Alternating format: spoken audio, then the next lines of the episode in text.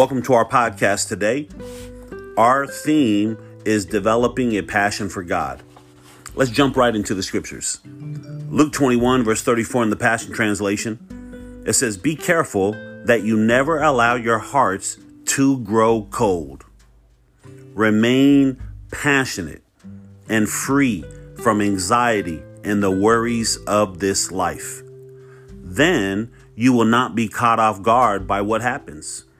Don't let me come and find you drunk or careless and living like everyone else. I mean, that's a powerful scripture. What I learned from that is Jesus is saying we have to remain passionate. In other words, don't lose our faith. Don't lose our fire. Don't lose our ability to love. Don't lose heart. The other thing that I see that Jesus is talking about here, he says we have to be careful. We have to be aware and make sure that our hearts don't grow cold. You know, it's easy to allow our hearts to grow cold because of challenges, difficulties, suffering, unexpected things that hit us.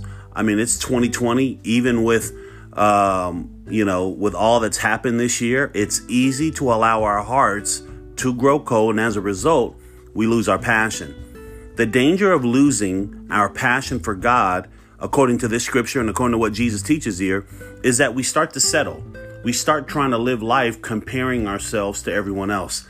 Let's not do that. Let's make the choice that we're going to develop our passion even in the midst of what we're going through. All right? So, what I wanted to do is I wanted to talk about a few things that can help us to develop this passion for God.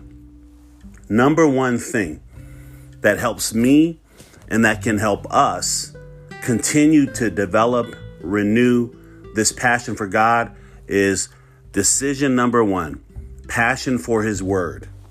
All right?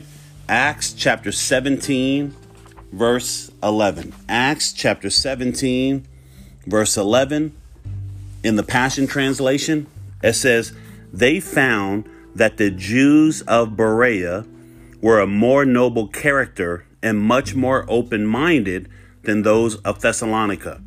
They were hungry to learn and eagerly received the word.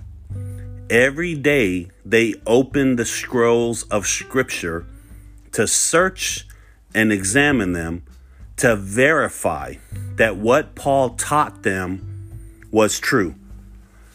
I mean, that's a great scripture. If we're going to develop a passion for God, we have to start first by developing a passion for His Word. And to do that, we have to ask ourselves the question Are we willing to listen to the Word? Are we willing to hear the Word? Are we willing to learn from the Word?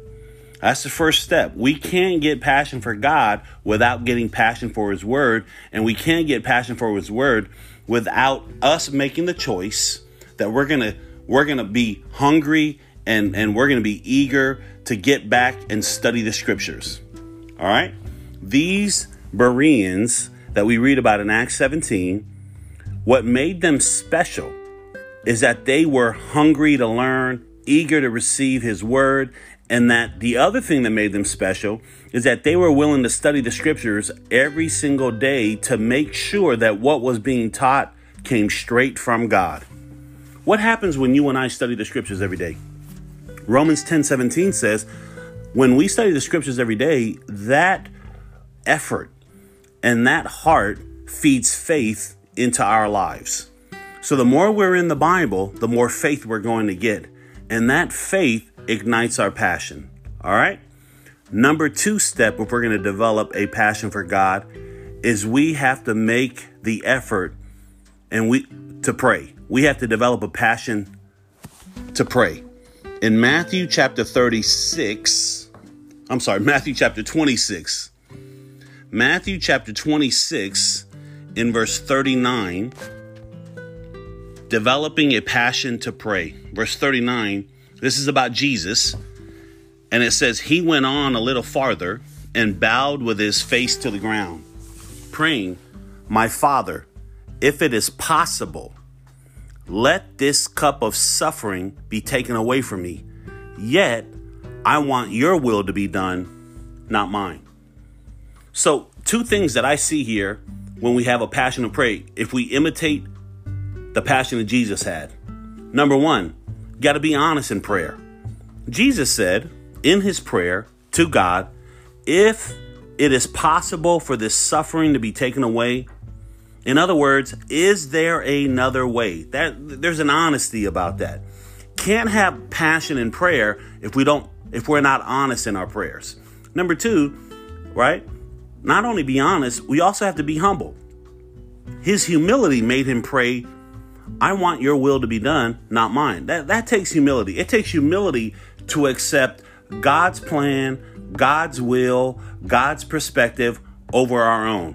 I don't know about you, but one of the biggest challenges that I have that affects my prayer life is my pride. I want what I want. I, I, I don't want to be humble. I, I'm, I, I want to be proud. I want to I want to know what's happening. I want to figure it out. I can think I know better than God, better than people, and as a result, my need for prayer becomes less and less. So if we're going to develop a real passion for God, not only do we have to make that first choice, passion for his word, but we also have to make the second choice. We have to make passion we, we, we have to be passionate to pray.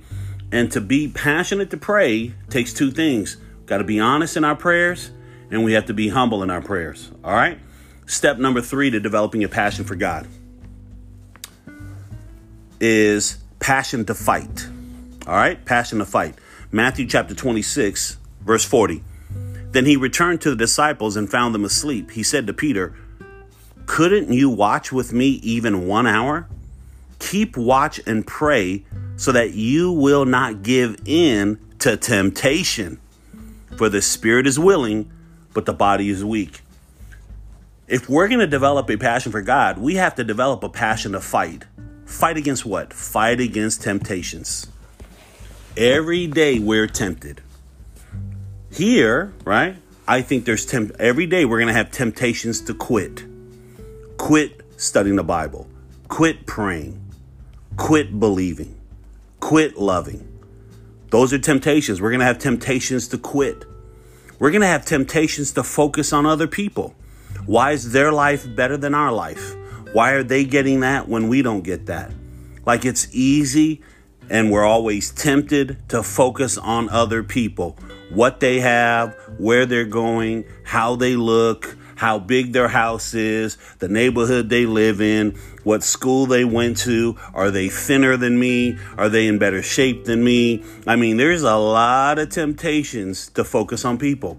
We have, if we're going to have a, a, a, a, passion for God, we have to have a passion to fight against our temptations.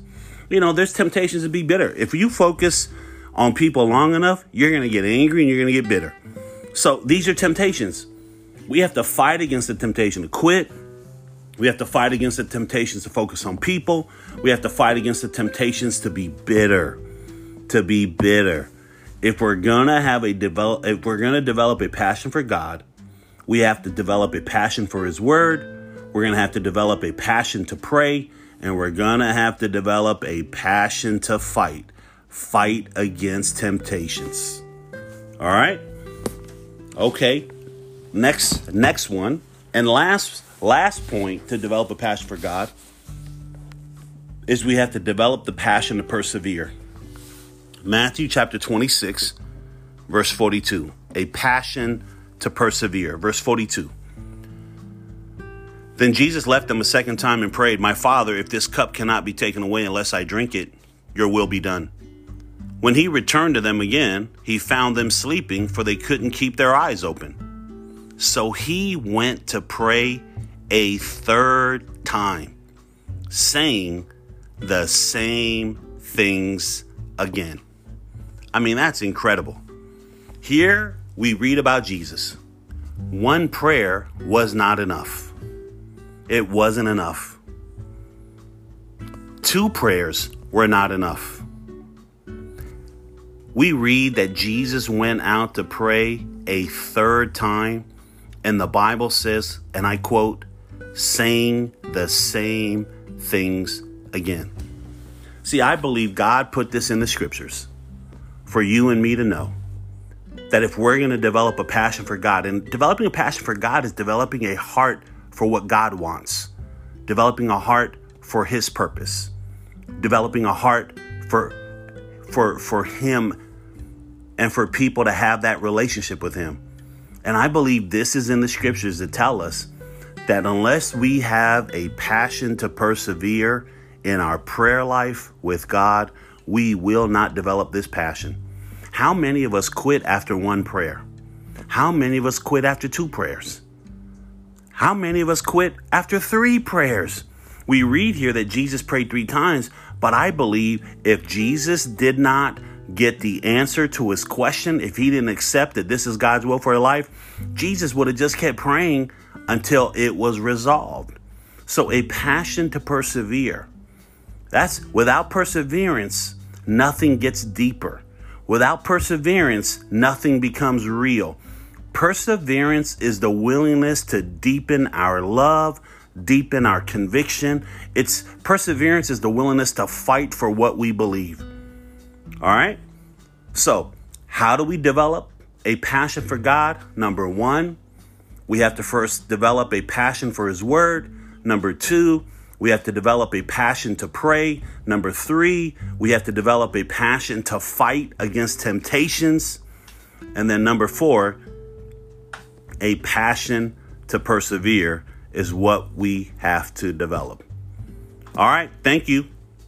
Hope that helps.